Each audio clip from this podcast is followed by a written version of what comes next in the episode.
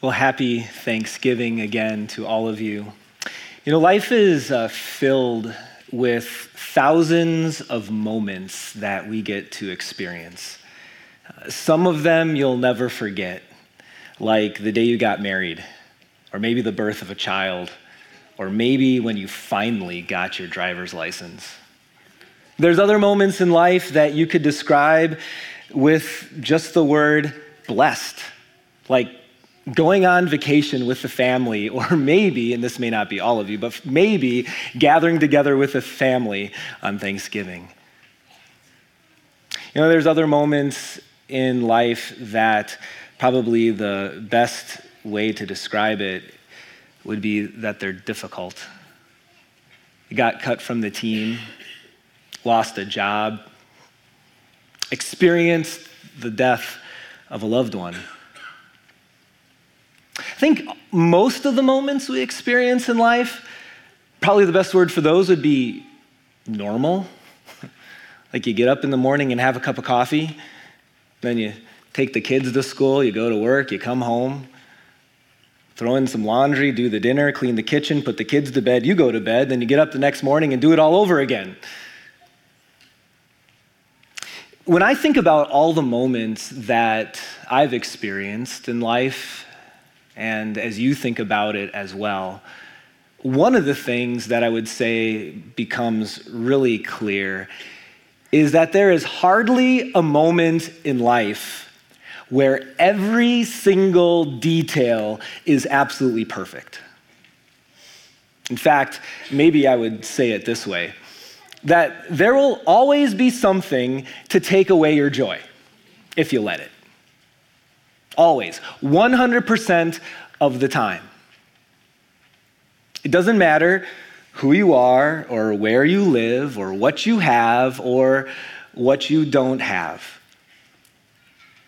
And there's a couple of reasons for this why there isn't a perfect time in our life where every detail is absolutely perfect. I think one of the reasons is this that we live in a sin filled world that will never be perfect. The world we live in is not the world that God intended us for to be in. But when sin came into the world, it affected everything. And so Jesus himself told his followers, he said, In this world, you're going to have trouble. And so there is trouble and difficulty in life. And then another reason is that we are sin filled people who often skew toward the negative. Have you, have you noticed this before?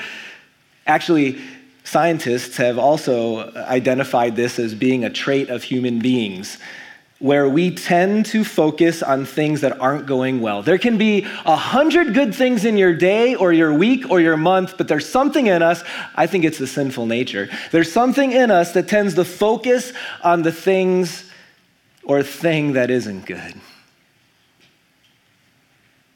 Like I said, there will always be something to take away your joy. On this Thanksgiving Eve, I don't know how would you would describe your last year good or bad, filled with lots of blessings or filled with lots of hardships. I'm guessing for almost all of you, it's been a little bit of both. But while there's always something we could complain about, there's always something that could take away our joy.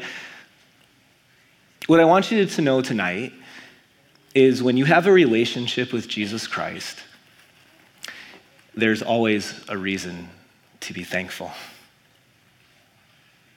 And I'd like to dig into that just a little bit with you tonight. And how we're going to do that is we're going to read a psalm. A psalm is a song that was written about 1000 AD uh, by, uh, inspired by God through a man named David. Here's what he wrote. It's just five verses. David writes Shout for joy to the Lord, all the earth. Worship the Lord with gladness. Come before him with joyful songs. Know that the Lord is God. It is he who made us, and we are his. We are his people, the sheep of his pasture. Enter his gates with thanksgiving and his courts with praise. Give thanks to him and praise his name, for the Lord is good, and his love endures forever. His faithfulness continues throughout all generations. Have you ever gone somewhere and discovered you wore the wrong thing? Many years ago, I was able to go to Israel with a group of people from this church. And when you visit spots around Jerusalem that are special to the Jewish faith and also uh, to the Christian faith, uh, at times there are certain rules that go around what you can wear or what you should not wear. So, for instance, we were going to visit the Mount of Olives, where Jesus prayed the night before he died. And in order to go to the Mount of Olives, you had to have your shoulders covered and also your knees. So, what that meant is I had to wear long pants and a shirt, and I spent most of the tour without a shirt on, of course. No, that's not at all true. But what was true is that day we went to the Mount of Olives, I forgot that we had to have our knees covered and I wore shorts because it was going to be a hot day. So at first I thought I wasn't going to be able to go in. And then well, entrepreneurs in Israel recognize that a lot of American tourists forget things. And so there's these little booths that sell really cheap skirts.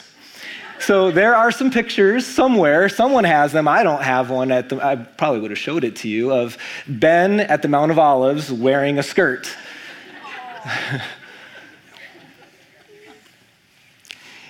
what should you wear when you enter the presence of God? I guess it probably depends what church you go to, right? Is it pants and a skirt, suit and a tie, boots, sandals, loafers, tennis shoes? Did you catch what David said we should be wearing when we enter the courts of God? Let me show you.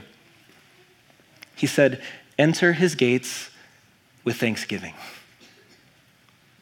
God really doesn't care what your hair looks like when you come to church or what clothes exactly you're wearing.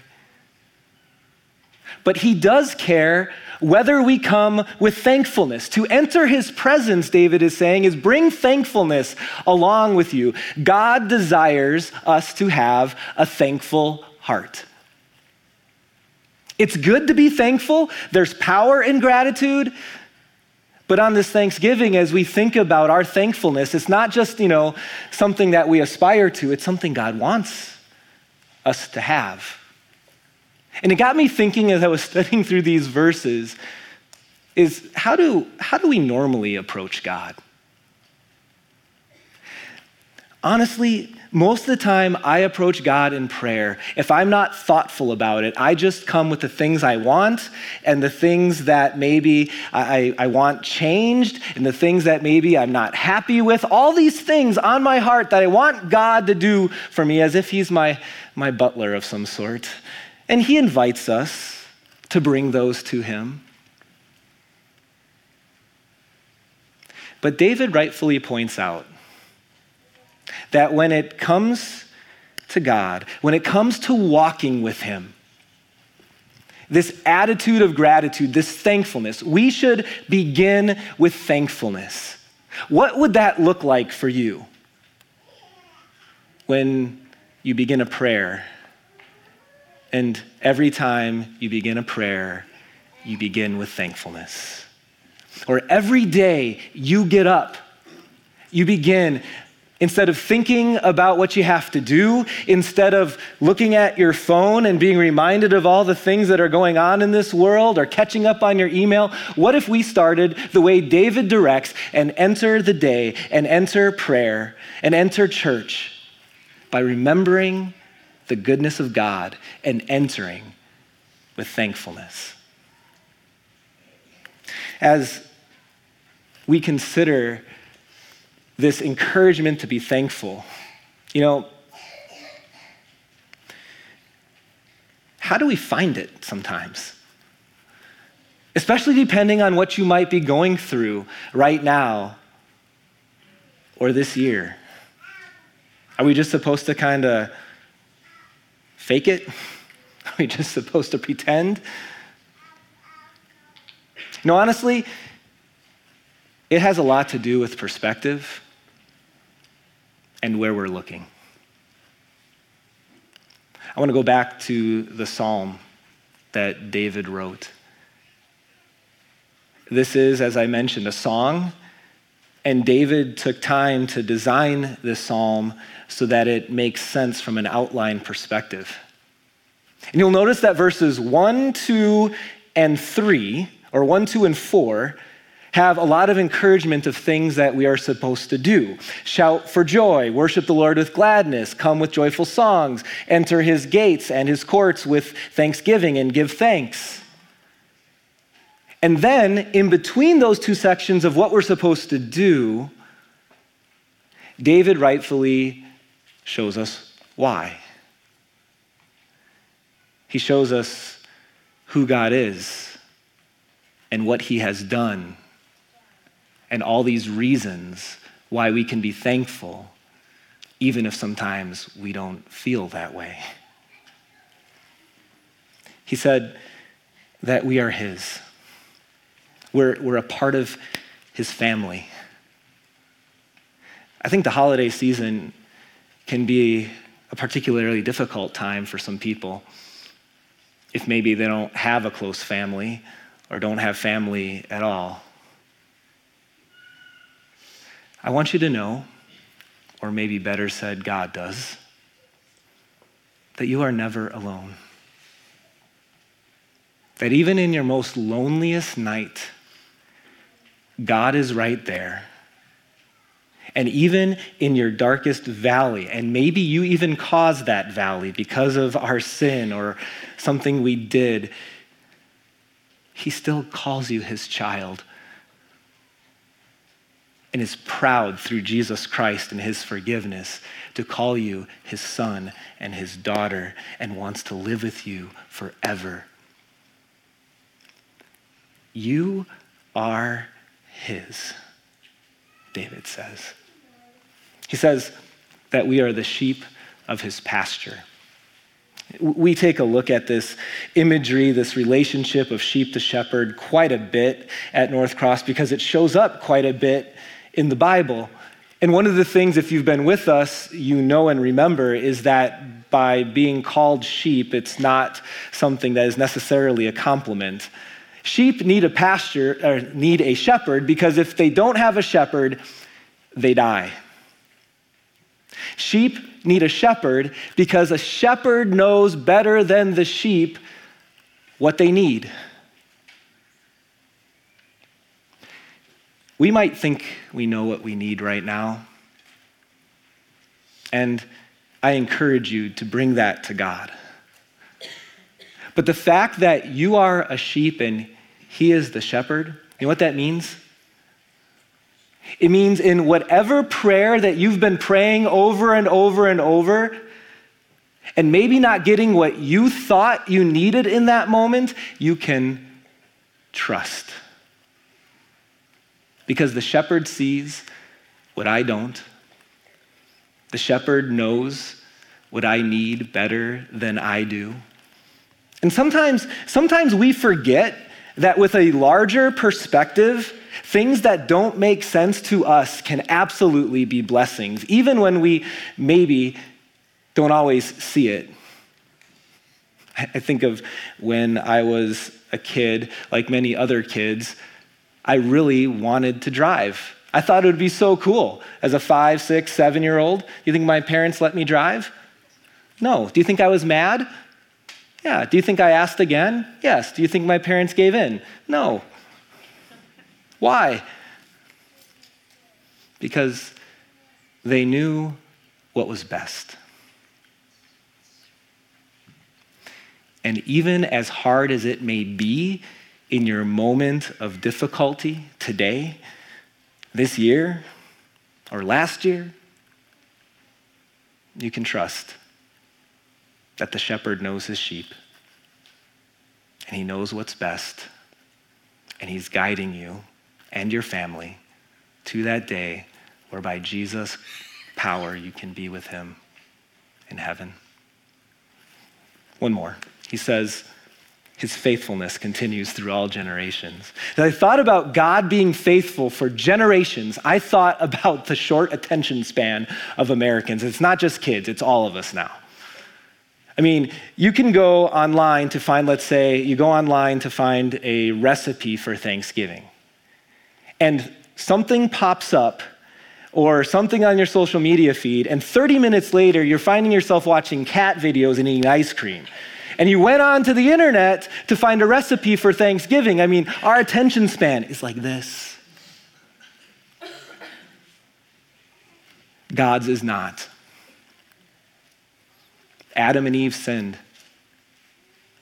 And God, in his faithfulness, guided history for approximately 4,000 years with one purpose that a Savior would be born in Bethlehem. Then Jesus came to this earth, and there's a lot of things that could have distracted him, but he stayed focused on one purpose to be our Savior and perfect substitute, and did not keep his eye off that purpose until he was able to rightfully cry, It is finished. And now, I know it seems like the world is more and more in chaos and there's more problems. There's been problems for a long time. God is faithful right now. And He is guiding us and His people until that day that Jesus returns to take us home to be with him forever. So I, I don't know what your year was like. I don't know what things you're particularly thankful for. I don't know how difficult things were. But here's what I do know on this Thanksgiving that if you know Jesus, you have reason to be thankful. See, David, in his psalm, he doesn't focus on, you know, vacations or cars or money or bank accounts. He doesn't focus on any of those things as he gives us encouragement to come with thanksgiving, to shout for joy, to sing praises. He just talks about who God is and what he's done for us. So let's summarize. There will always be something that could take away your joy there's always a reason to be thankful in Jesus. Here's my practical application and takeaway. I really do think that gratitude and thankfulness is a choice. It kind of like depends on where you want to look for a Christian and what you want to focus on. And you know, sometimes choosing thankful means letting go of something else. Have some rocks in this jar. My hand barely fits. If I want to take a rock out, will I be able to? The only way to get my hand out, I'm hoping it'll come out. The only way to get my hand out is to let go of something.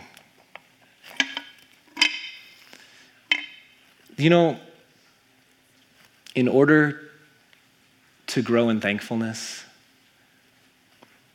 you might need to let go of something. In, in order to be more thankful, you may need to let go of bitterness and forgive. In order to grow in thankfulness, you may need to let go of something and you may need to let go of some anger from the past or a grudge that you're holding. You know, what, you know what I think a lot of us need to let go of a little bit and trust God with? We need to let go of how we thought life should go and just trust that the shepherd understands the sheep and let go of our plans and trust him. And when we let go of some things, our thankfulness can grow because bitterness and thankfulness, they don't go together. Anger and thankfulness, they don't go together. And are we going to get this perfect all the time? Absolutely not. but we can grow in it. And it's a day like Thanksgiving in which we can be remembered, not only why we're thankful, but what it looks like. You know, years before Jesus was born, Israel was going through a drought. There was a country near the border that was going to uh, try to conquer them. And the prophet Habakkuk wrote my favorite Thanksgiving verses. He said, Though the fig tree doesn't bud, and there are no grapes on the vines, though the olive crop fails and the fields produce no food, though there are no sheep in the pen and no cattle in the stalls, yet I still rejoice in the Lord. I will be joyful in God, my Savior. Recently, I heard a pastor share a story from his life. His uh, Jesus believing grandmother was in her mid 90s. And in that, those final stages of her life, she had a stroke. And she was unable to really say much of anything. There's only two words that this pastor said his grandmother could say Thank you. And so he, he told how he, he went to his grandmother's house. It ended up being just a few days before she would die. And uh, he went into the room. He thought he, she might be sleeping, but she wasn't. And he could just hear, Thank you, thank you, thank you. Thank you, thank you, thank you. And he walked in, and her arms were kind of like this as she laid down. Thank you, thank you, thank you. And then he said, Hey, Grandma. And she pointed at him, he said, and said, Thank you, thank you, thank you. And he walked over and held her frail, small little hand, and she said, Thank you, thank you. And he said to her, Thank you, thank you, thank you. You know, there's no better way to live. And there's really no better way to die because of Jesus, my friends, we have every reason to be thankful. During our life, and even at the point of death. Happy Thanksgiving. Let's pray. Dear Lord, thank you, thank you, thank you. Thank you for all the blessings that you give, and forgive us for those times when we're so quick to point out the things that aren't going right and forget there is every reason to have gratitude and thankfulness. Help us to, to wear that every single day, to put on thankfulness as we get up in the morning, to put on thankfulness as we pray to you, to put on thankfulness as we go to work. Not because life is always perfect, you told us it wouldn't be, but because of Jesus. We have everything we need for eternity and as the shepherd, you promise to take care of us until we get there. So, Lord, thank you. Be with us as you have promised. In Jesus' name, amen.